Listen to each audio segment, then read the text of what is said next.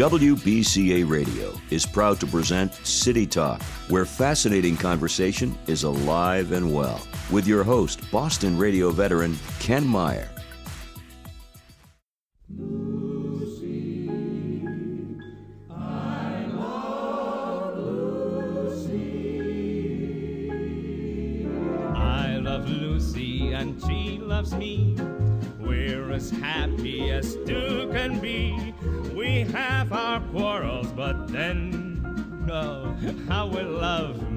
Making up again. Lucy kisses like no one can. She's my missus and I'm her man, and life is heaven, you see. Cause I love Lucy, yes, I love Lucy, and Lucy loves me.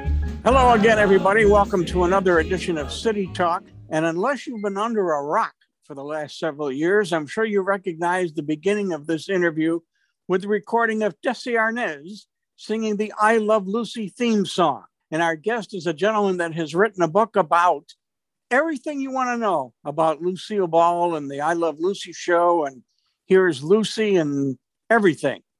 Geoffrey Mark, welcome to City Talk. Well, I love to talk and I love cities, so here I am. All right, I'm going to mention a date October 15th, 1951. The premiere, the first episode of I Love Lucy airs at 9 p.m. Eastern on CBS.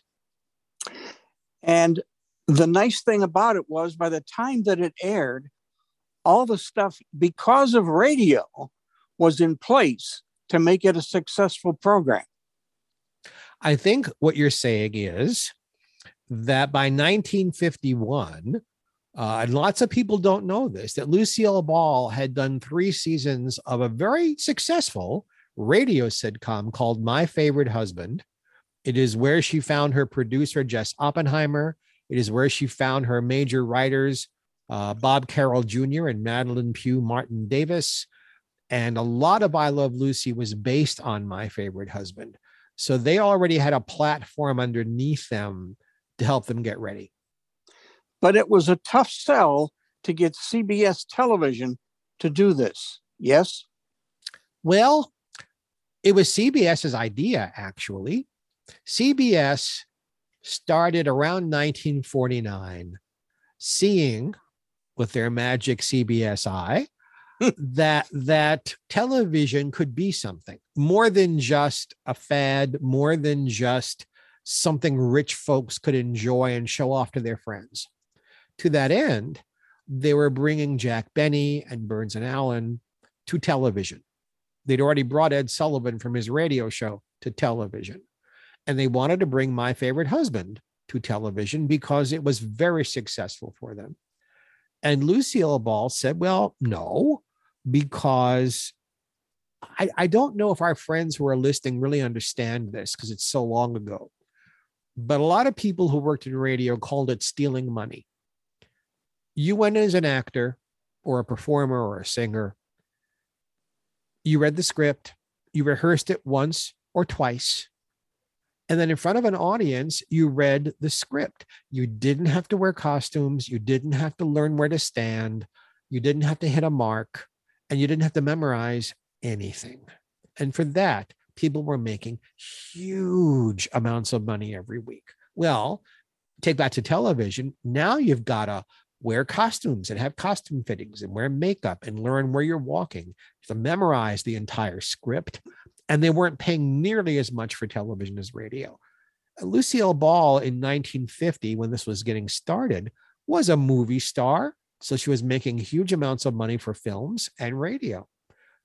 But she wanted to work with her husband. And that's where CBS balked. She said, All right, I'll take a pay cut and do this. But I don't want Richard Denning, who was her husband on radio. I want Desi Arnaz to play my husband. And CBS said, Absolutely not. they said, We cannot have a mixed marriage on television. No one will believe that girl next door, phony redhead, blue eyed Lucille Ball is married to someone who isn't white. And Lucille Ball said, I am married to someone who isn't white. I've been married to him for 11 years. This is ridiculous. And they eventually came up with the show um, and talk about the people that were the next door neighbors um, Bill Frawley and Vivian Vance. Well, it's a process, you know, nothing happens immediately and overnight. They did a pilot. A pilot is a program to show what the show will look like. There was no Fred and Ethel in the pilot. It was Lucy and Ricky and Jerry the agent. Those are the only recurring characters that were going to be in the pilot. CBS relented because Miss Ball and Mr. Arnaz did a very short but successful uh, vaudeville tour, doing a show in between the showings of feature films in big movie houses in big cities. The audiences loved them as a couple. So CBS said, well, all right, I guess this does work. They did the pilot, and the show sold almost immediately to, you should excuse the expression, Philip Morris cigarettes. So Philip Morris bought Monday nights at nine o'clock to put on this show they were sponsoring, I Love Lucy. Well, they knew they wanted an older couple because that's what they had in My Favorite Husband a younger couple getting egged on by an older couple to help make drama and situations and conflict. But they didn't know who to cast. Uh, they were getting very close to reading the first script and they didn't have people. They saw a lot of older character actors to play Fred Mertz, but they didn't consider Bill Frawley, William Frawley, because the man unfortunately had the disease of alcoholism. And they didn't want that kind of drama on their set. So Bill Frawley called Desi and said, Let's have lunch. I want to talk to you. And they went to a place called Nickodell's on Hollywood, in Hollywood. And Bill said, I hear you're reading all these guys. What have these guys got that I haven't got? And Desi said, It's not what they got that you don't got, it's what you do that they don't do, which was his drinking. So Bill Frawley, who was perfect, he was Fred Mertz in real life. Uh, they made a deal. The first time Bill Frawley would not show up or show up drunk they'd write him out of the script. The second time Bill Frawley did that, he'd be fired and blackballed. And Bill Frawley agreed to that.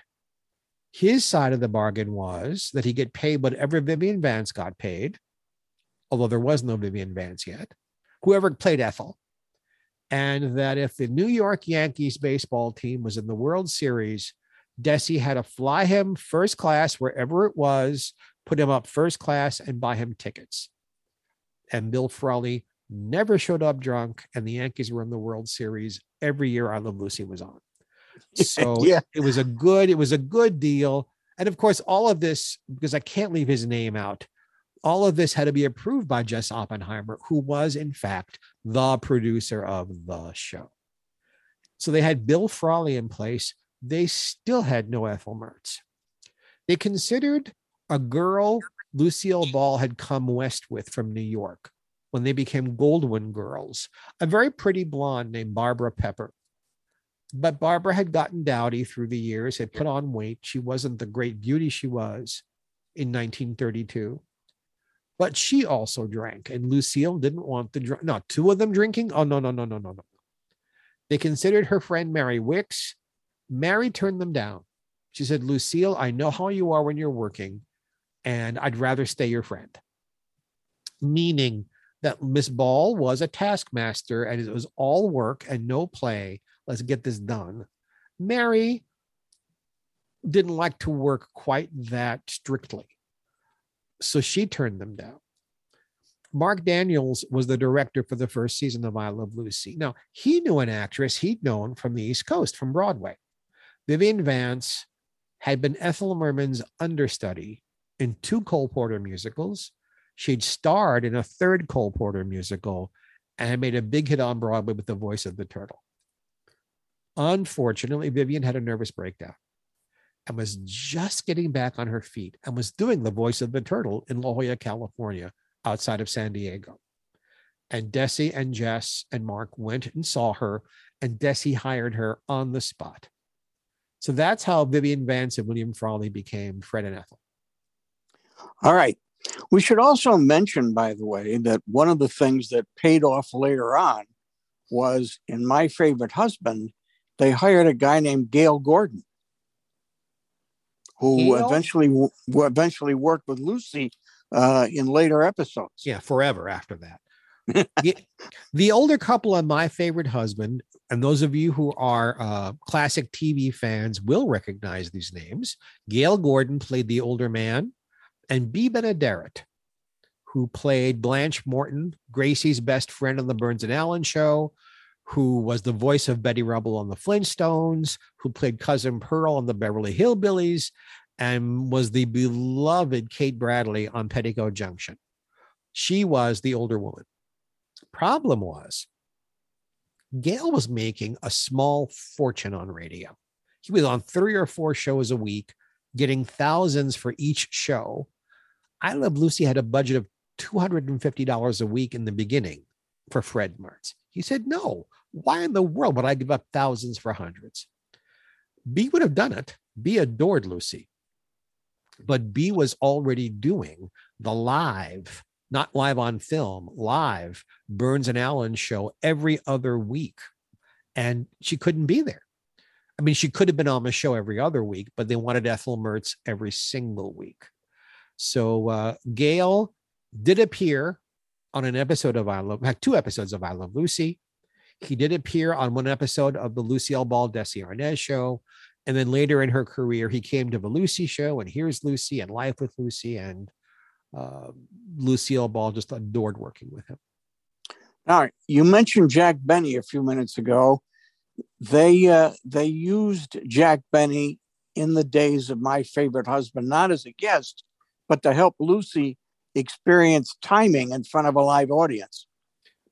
Lucille Ball didn't know it yet, but she was best in front of a live audience. People say that Lucille Ball had a grade B movie career. It isn't true.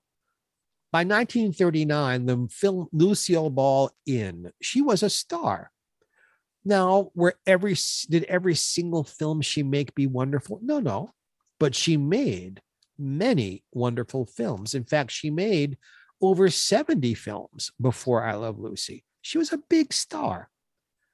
All of it done without an audience, one camera, like a movie is shot.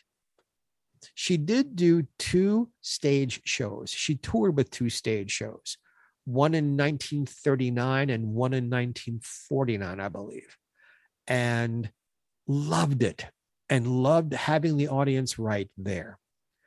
But when they wanted Miss Ball to star in My Favorite Husband, what she did was she went to tapings of the Jack Benny show, or not tapings, airings, and watched how Jack did it and saw that although he read from a script, he played to the audience.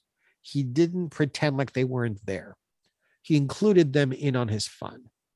And that kind of knowing, it's almost like surfing.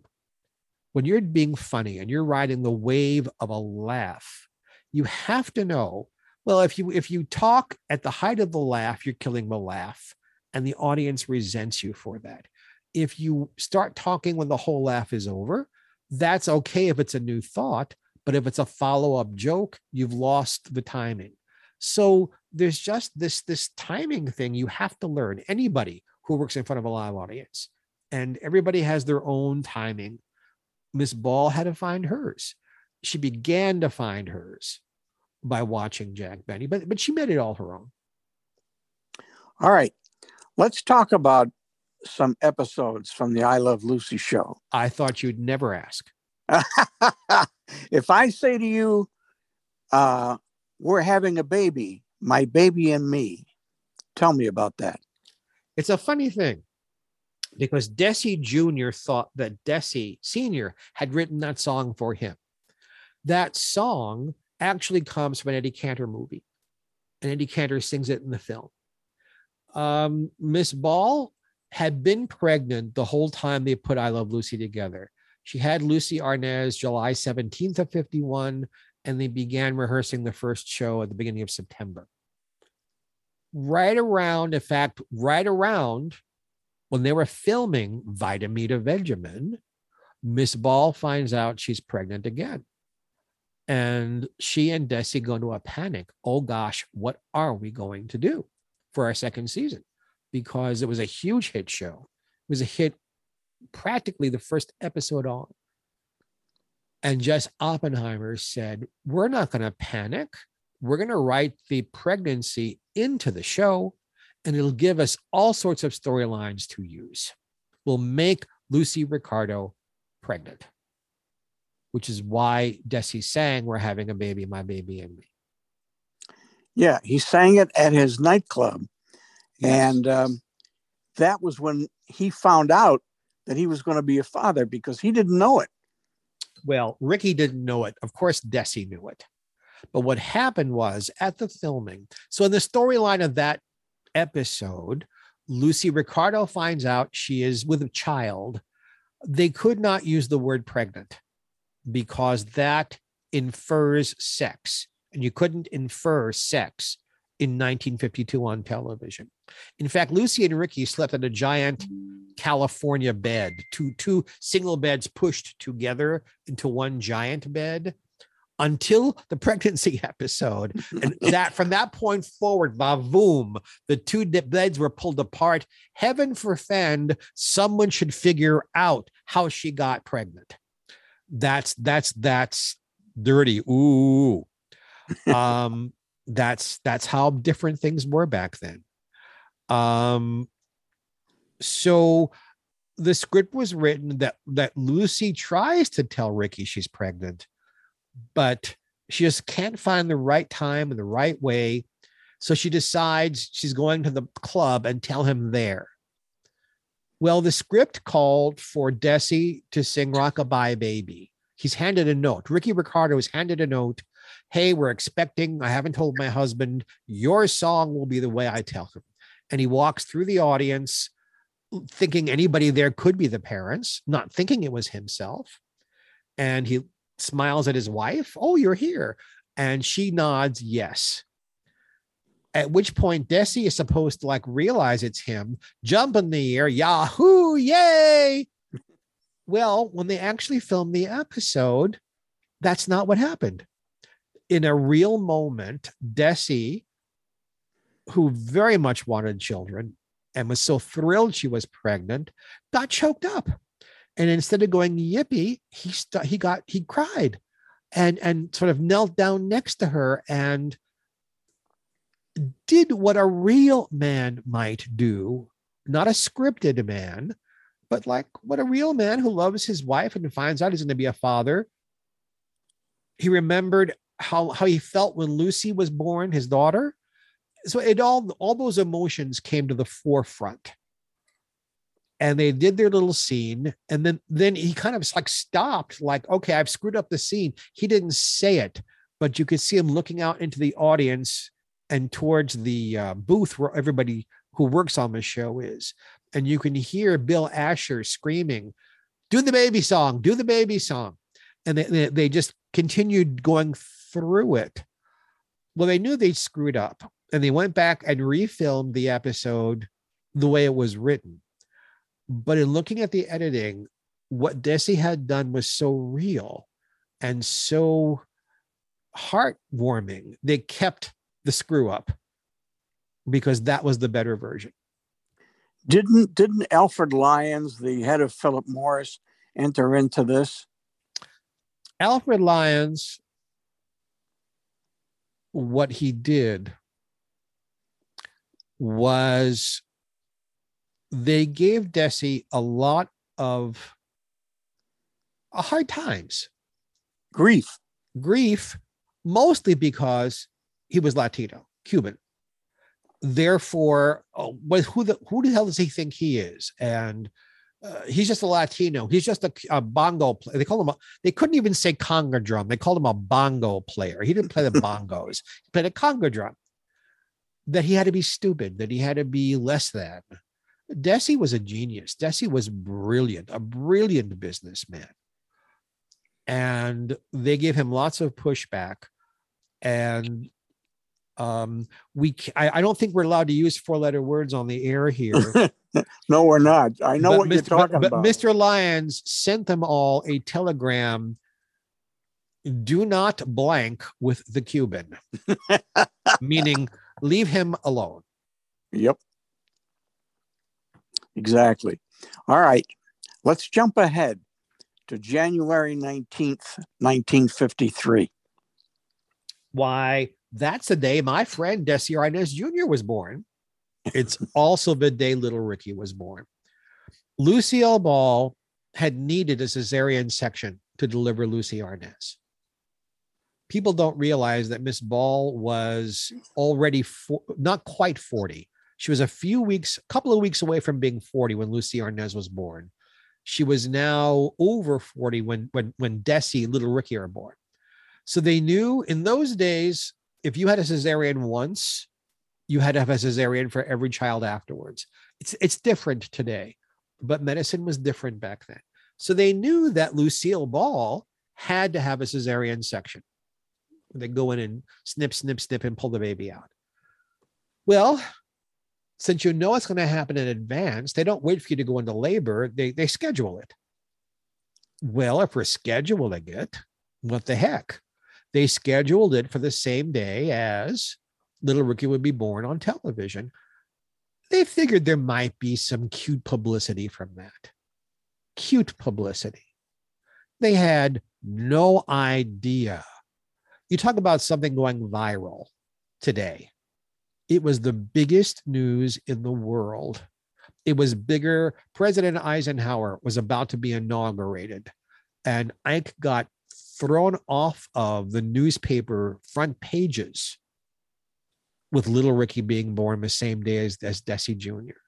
It was everywhere, all over the world. It was an it was an international event. In fact, TV Guide called Desi Jr. their fifty million dollar baby, because that's how much money could be had for Philip Morris, for CBS, for the Arnazes, because of the great publicity. So it was a huge, huge, huge. Nothing like that had ever happened before. Uh, the whole country was sort of godparents to little Ricky, and uh, I don't know that really uh, once or twice since then, where a singular event on a television show, Rhoda's wedding from Mary Tyler Moore or Who Shot J.R. on uh, Dallas. Very few a couple of last shows of certain episodes, but this was the first. It, it just everything they did with I Love Lucy, they broke new ground, and this propelled the show and the Arnazes. That after January 19th, 1953, Lucille Ball was the biggest star in the world. All right. Now, they started running out of ideas. So they decided to have the Ricardos and the Mertzes go on the road from their imaginary or their apartment, supposedly in New York, to take a trip out to California. And they had various episodes with various guest stars. And one of the famous ones is one with Bill Holden. Yes. Ken. You're a kinda- nau- you are a naughty, naughty boy. If you're going where I think you are, but continue, sir. Well, I mean, there's a, there's a uh, there's a uh, a bit about uh, well, I don't know exactly how to put it. Lucy and, and a cup of coffee and um, uh, uh, her her putty nose Yes. get getting on fire. Okay, that story I can tell on the air. Um, you were kind of half right. It wasn't that they were running out of ideas. It's it's just that they felt boxed in Uh, because of money, because of budgets. So much of I Love Lucy happened either in the Ricardo's apartment or the Mertz's apartment, and they got boxed in by that. Also, because of the great popularity of the show, everybody in Hollywood wanted to be on it but the format did not really allow for guest stars. There was no place. What we're gonna have a different guest star just knock on their door every week, which is kind of what happened with the Lucy show and Here's Lucy. But at Yeah. this point, they they they thought that's just it's too much of a it's too much of a stretch. So how do we get them out of that apartment and how do we bring in guest stars? Well, Jess Oppenheimer came up with the idea. And also, you know, Ricky's been playing that Tropicana Club now for two and a half years. Uh, it's time he got a raise. It's time he moved forward in his career. So they decided to make him a movie star, give them a reason to be in Hollywood, and give them a reason for the Lucy Ricardo character to interact with various and sundry celebrities, all of whom happily wanted to be on the show. Bill Holden had done a movie with Lucille Ball previous to this called Miss Grant Takes Richmond. Very, very funny screwball comedy. One of the films she did close to the Lucy Ricardo character. Uh, a lot of people have said through the years that they didn't know what to do with Lucille Ball in movies. They never let her be funny. Yeah, they did. She was wonderfully funny in Miss Grant Takes Richmond. It was a good experience for them both, and they wanted, he was happy to be on I Love Lucy. Through the years, Miss Ball claimed that this was something that was done off the cuff. What I'm about to tell you, it was not. It was in the script, it was always there. And what we're talking about is the final scene of the show, because Lucy Ricardo has run into Bill Holden at the Brown Derby restaurant. And now Ricky's bringing him home to meet Lucy as a gift to her. She goes into Ricky's makeup kit. She ties up her hair in a kerchief. She puts on phony glasses and puts a putty nose on to have him not remember who she is so she wouldn't get in trouble with Ricky. And he goes to light her cigarette, and the putty on her nose catches on fire. And then Lucy Ricardo dunks it in the cup of coffee sitting in front of her. The nose going on fire was in the script, the dunking in the coffee was in the script. And there were people from the fire department right there. Heaven forfend something went wrong to make sure that Lucille Ball did not get scarred from having her nose actually go on fire and hurt herself. It was brilliantly funny. It is one of two, three or four things that everybody remembers from that show. Vitameatavegamin, the grape stomping in Italy, the candy factory, and her nose going on fire, and maybe the eggs in Connecticut, where she crushes all those eggs in her blouse. Those are the episodes when I talk to people all over the world, they want to talk about. It is a, a brilliantly funny episode with Bill Holden. And uh, I'm alluding to something that's a little naughty. And I cannot tell it to you on the air. Uh, the new Lucy book will be out for Christmas. The story might be in there. I think one of the other episodes that people remember, or at least I remember, is the one with Harpo Marx. That was done at the same time. I mean, the same few weeks as the one with Bill Holden. Uh, Billy Marx, Harpo's son, is a dear friend of mine. He lives not too far from here, from where I'm living in, in Palm Springs. Uh, Billy was the one who uh, arranged that music for Harpo when he plays Take Me Out to the Ball Game. His son arranged that music for him. What they decided to do to make it easy on Harpo, they thought, was to take a bit from one of the Marx Brothers movies, where Harpo did a mirror image bit with Groucho. Only this time, Lucy Ricardo would be mirroring Harpo in their little kitchenette in their Hollywood hotel suite. Problem was that in the original, Harpo didn't have to remember anything. Harpo just had to follow what Groucho was doing. In this one, for Lucille Ball to be able to mirror Harpo, he had to do the same things over and over and over again. Well, he was an older man. He'd already had a couple of heart attacks. He couldn't remember what he did. He just improvised. So that whole bit of them, that mirror bit, is a genius of editing. And Dann Cahn, who was the editor, deserves tremendous applause. It looks seamless. You can't begin to know they had to start and stop and start and stop and start and stop. Uh, but it didn't happen often on I Love Lucy. They played through like it was a live stage show. Whatever happened, that's what you got. In this case, they edited. And then on top of that, uh, my friend Doris Singleton, who played Carolyn Appleby, is also in the episode. And she comes in at the end, and Harpo is supposed to pick her up like over his shoulder, kind of. But he drops his hat. He could have just kicked it out of the way. But being the pro Harpo was, he bent down with Doris on his shoulder to pick up the hat, walked off, and had a heart attack. He, didn't, he didn't die, but um, at the party afterwards, he was not a very happy camper.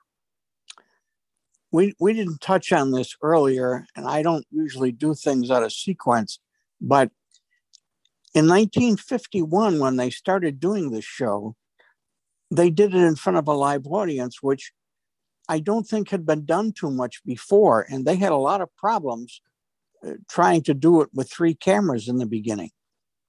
Well, they had they had for television previous to this recorded some game shows in theaters with an audience with three movie cameras, like like Groucho's show.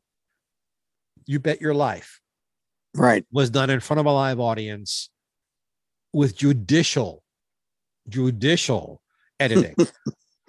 because he'd go on for like over an hour and they had, to, they had to cut that down to 25 minutes. Uh, but they had never done a scripted comedy show like that before on film in a studio. So Groucho's show and the other game shows that were done, like Truth or Consequences early on, were done in theaters. They took actual like Broadway style theaters, vaudeville theaters, retrofitted them for television. And that's how the thing was recorded. When the uh, Philip Morris Company bought the time, they assumed the Arnazes were coming east and were doing this show live from New York. That's how everything was done back then.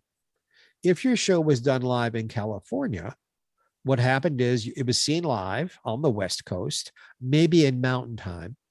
And then they took an inferior filming. It's called a kinescope.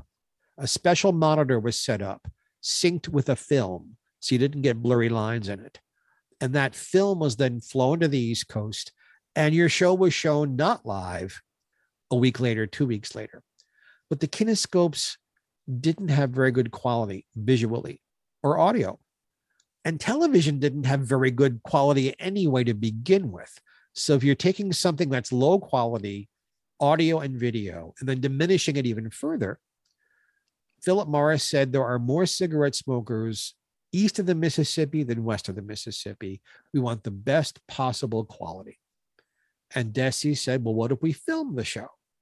And they said, Lucille Ball is dead without an audience. We saw my favorite husband. We saw how wonderful she was. We need Lucy Ricardo in front of an audience. And Desi said, Well, what if we film it in front of a live audience?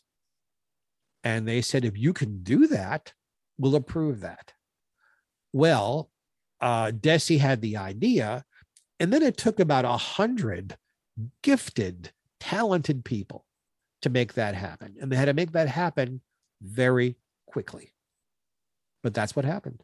It was And the they first- found it was the first show to be done in a movie studio with a live audience. That And was they- groundbreaking. and they found Karl Freund. Uh, Karl Freund was a genius cinematographer, Oscar winner. It wasn't so much that they found him, he was already looming over the entire business with his genius. But they contacted him. Okay, you're the best at this. How do we do this? Thinking that he would uh, perhaps give them some advice. And he said, You can't. And uh, Desi and Jess Oppenheimer both claimed they said this. So I wasn't there. I'll give them both credit. They said, well, if you aren't capable enough to figure this out, we'll go to some. He said, no, no, no, no, no. Wait a minute. Wait a minute. Uh, Like, like, don't think I can't do this. And and Karl Freund figured out how to light the set and how to capture it on film So that no matter what angle you looked at or where they stood on the set, they were evenly lit, and Lucille Ball looked amazingly young and beautiful. And he and he worked for what's called union scale. It's the lowest price the union demands you give somebody. It's like paying somebody minimum wage who is a neurosurgeon. okay. Um, the show ended in what, early 1957. And, and Desi got a show and decided to do some hour long Lucy episodes. Why did the half hour show end? And tell us about some of those hour long episodes. Sure. The show ended uh, in the late spring of 1957. Six seasons. It was tremendously hard, hard work. First season, they had Monday through Friday. They got a script Monday morning at 10, Friday evening at 7. There you were. So, Vitameatavegamin, whatever they were doing, whatever they had to create, Lucille Ball and the cast had Monday through Friday. After the first season, it was only Monday through Thursday. It's like grape stomping, Monday through Thursday. That's all you have before you're in front of the audience actually performing it. Lucille Ball was 40 when they started. Well, now she's 46. She's older. She has two children at home to take care of. Desi is older. Vivian is older. Bill Frawley is now in his 70s. Um, what do you do? Well, they decided it would be better off to not do this show every week. It'd be better off to let Desi run Desi Desilu Studios because he now had a business to run apart and aside from being Ricky Ricardo. Lucille wanted to spend more time with her children and be a mom. So they decided, well, what if we originally what they were going to do was they wanted to do like eight or 10 hour long versions of the show in color. CBS wouldn't do it in color. They, they were so angry at NBC for their full color network that CBS didn't allow color programming until 1965. So that went out the window. Also, doing eight or 10 episodes the first year. Believe it or not, the number one show in the country but Desi's budget was so expensive for each hour long show that only the Ford Motor Company would do it, and they would only do five. So the 1957 and 58 season, there were five hour long Ford, your Ford dealers across America present the new Lucille Ball Desi Arnaz show. And it's more episodes of them in Connecticut interacting with uh, big celebrities. After that yeah. first five, Desi was indeed given his own television series. Desi Arnaz was a host of the new Westinghouse Desilu Playhouse. In the late 50s, there was something on television that no longer exists. It's called an anthology show. They usually were hosted by someone who had been a big star in films who maybe wasn't such a big star anymore. And there would be a Western one week, there'd be a drama the next, there'd be a comedy one week, there'd be a musical show the next. And that's what Desi sold to Westinghouse, the people who used to make appliances. And uh, what they did was they reran those first five episodes and they did like five more. The next season, they rerun those 10 and did three more. So there are 13 over three seasons, hour long, Lucille Ball, Desi Arnaz shows. Then uh, Miss Ball and Mr. Arnaz appeared as Lucy and Ricky on the Danny Thomas show. They appeared as Lucy and Ricky on a Milton Berle special. And they she appeared as Lucy Ricardo on the Ann Sothern show. So that that's that's the canon for a Lucy Ricardo character. I don't think people realized what a genius Desi was, even with Lucy in later life. Um, he just had a sense. And they did shows like December Bride, the Danny Thomas show. Uh, later on, she was going to do, as I understand it, a, a the movie Mame, and he looked at the script and said, "Don't do it." And she did it anyway, and I don't think it turned out too well. I think you're mixing your metaphors here just a little bit. The script That's you're talking possible. about is Wildcat, the Broadway musical she did.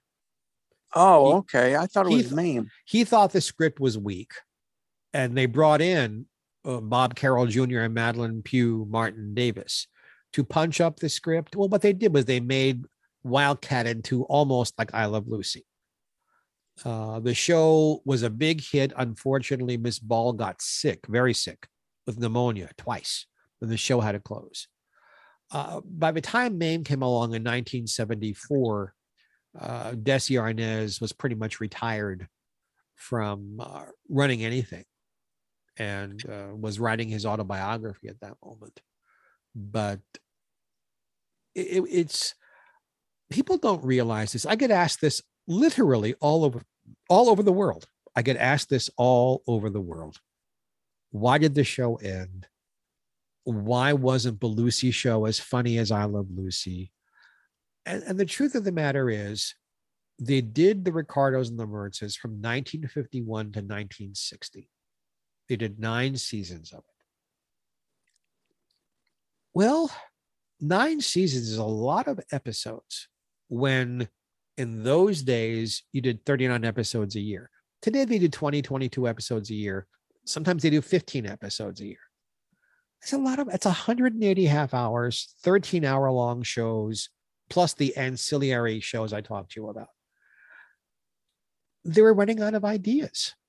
Lucy and Ricky were no longer a young couple. No matter how they sliced it, they were they were middle-aged people.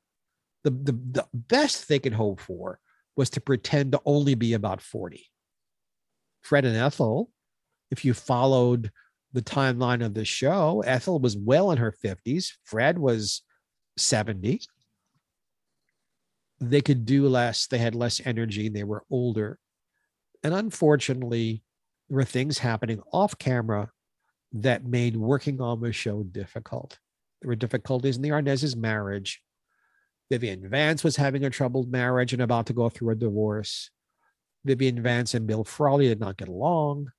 So that was not his happiest day to be on the show. Bill Frawley thought the show had, although they didn't use that term back then, jumped the shark. He felt the shows were no longer funny and didn't really relish being there, except he needed the paycheck. And as soon as he was released from having to be Fred Mertz, he went on My Three Sons. So just things are just winding down. You cannot play the same character forever. Sooner or later, you either get too old or you lose the wonderful creative people around you or you run out of ideas. And all of those things happened to Lucy Ricardo and Ricky Ricardo. But even on uh, Here's Lucy and The Lucy Show, she was still able to get guest stars. I saw part of an episode with Mike Connors, who played Mannix, whom I absolutely adored. And uh, uh, there was one with Jack Benny. I Oh, there were several with Jack Benny. Mike Connors was a friend of mine. Uh, Mike did it because, you know, Desilu produced Mannix. Right. And Gary Morton, who was Lucille Ball's husband, was the one who put um, Mike into the script. He said, You know who the right guy for this is, Lucy? Mike Connors is the perfect guy. So Mike always thanked Gary that he got the part because of him. I, I love yeah, it wasn't that she couldn't play a Lucy character, but Jess Oppenheimer was gone. He'd quit the show in the fifth after the fifth season of I Love Lucy. Desi Arnaz, after the first half a dozen episodes of I Love the Lucy show, was gone. Her original directors, especially William Asher, who was the best sitcom director ever, was gone.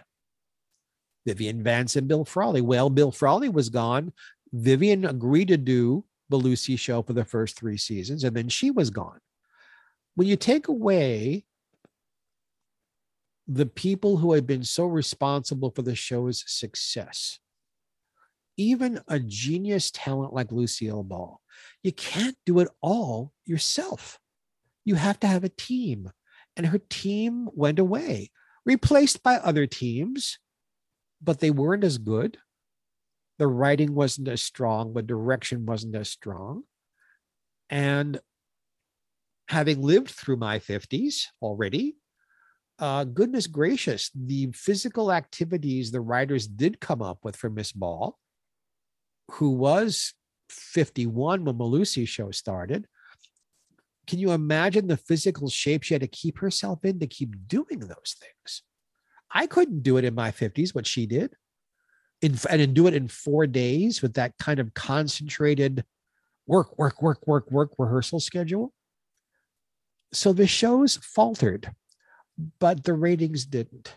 The audiences had gotten so used to seeing Lucy on Monday nights.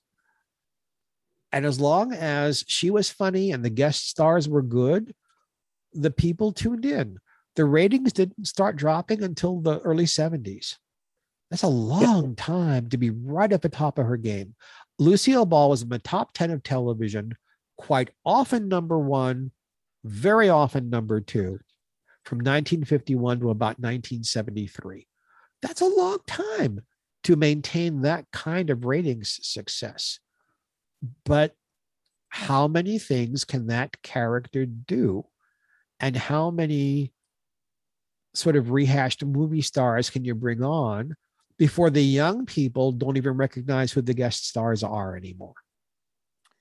Now, after uh, she did a, a, a movie or a, a made for TV movie, if my information is correct, called Stone Pillow. Yes. Uh, how was that? How would you characterize Lucy's performance? She was wonderful. It was, uh, I think people were surprised. It had been so long since she had really played anything that wasn't close to the Lucy character, a drama, a real heavy duty. Lucille Ball had not done a heavy duty drama. On television, she did one, uh, a circus show, The Greatest Show on Earth, that Desi Desilu produced. She did one episode that was a drama. The last drama movie she made was in the 40s. So it had been a very long time for her to do that kind of thing. Uh, Mame was not a drama, it was a musical comedy with some drama in it. This was heavy duty drama. Uh, there was not a funny line. There was not, this is about a bag lady living on the streets of New York City. And it was surprisingly enormously successful, really reinvigorated Miss Ball's career, reminded people, oh, she's still around. Oh, she's still this good. And the success of that led to her doing one last hurrah life with Lucy, which was unfortunate. And Gale Gordon again showed up to play in that program. Yeah. It was for years. She told me, I'm not going to do any more Lucy characters. I've done everything I can. We can't go back and top ourselves. We have done everything we can. We would diminish the character. But her husband, Gary Morton, wanted her to do this. Uh, he wanted to do it because it gave him a, a show to produce again, which was important to him. To please her husband, uh, she did this show. Uh, they brought back her original writers. What they came up with, for those of you who never saw Life with Lucy. And please strap yourselves into your chairs because you're going to fall down laughing because this is so funny. Uh, she is once again a widow. And this time it's very, very recent. She is a recent widow. Her husband was in the hardware business, owned a hardware store in Pasadena with Gale Gordon as his partner and her children have talked her into giving up her house and moving in with them to take care of the grandchildren while her son in law goes to law school.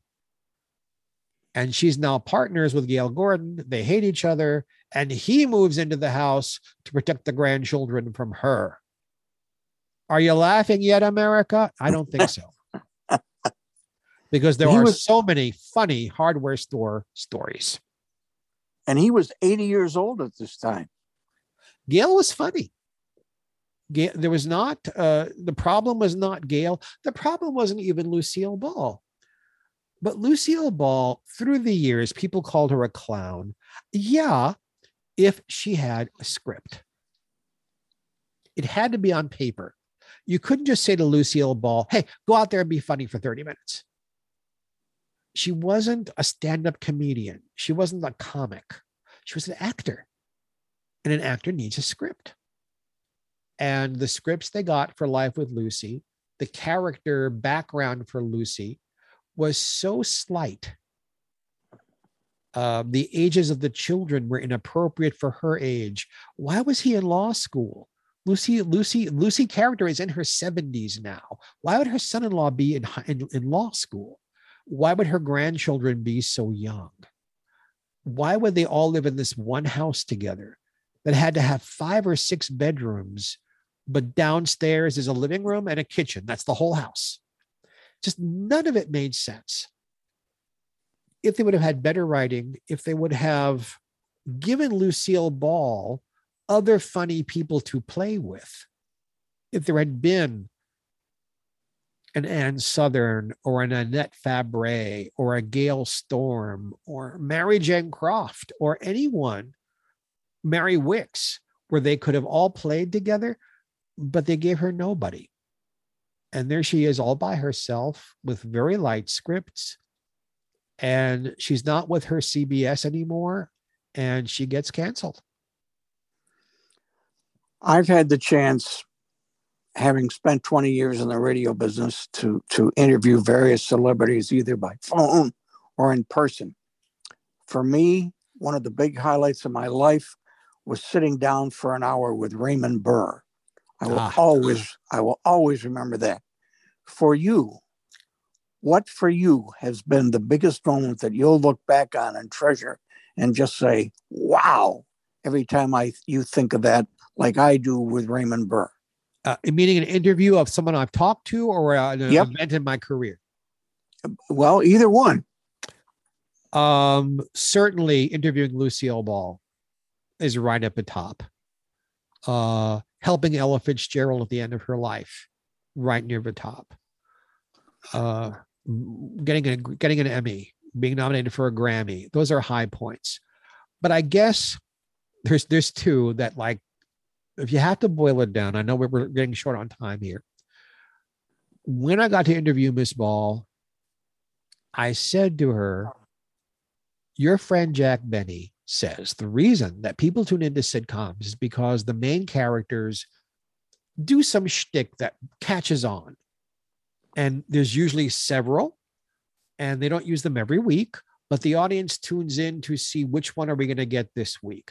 And I said to her, You gave up the crying Jag, going, wow. yeah, yeah, yeah. And I she gave that. up, she gave up using a noise they called in the scripts the spider. Ugh. Yep, I remember that too. Yep. And she looked at me for a second and she said, Young man, that is the best question I have ever been asked about my comedy. Yay. You know, that's like Yeah. yay for me. Yep. There's that. And then very quickly, and this is terribly personal, my maternal grandmother adored Kitty Carlisle.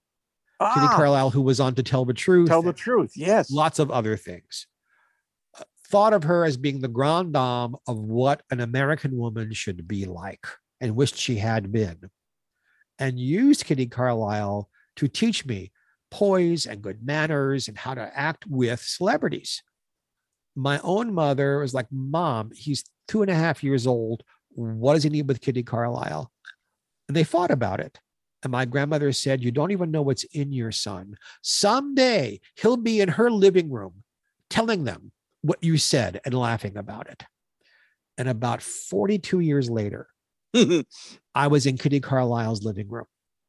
wow. I told her the story And at her invitation, I didn't make this happen. I get a phone call. I'm in New York promoting my book on Ethel Merman.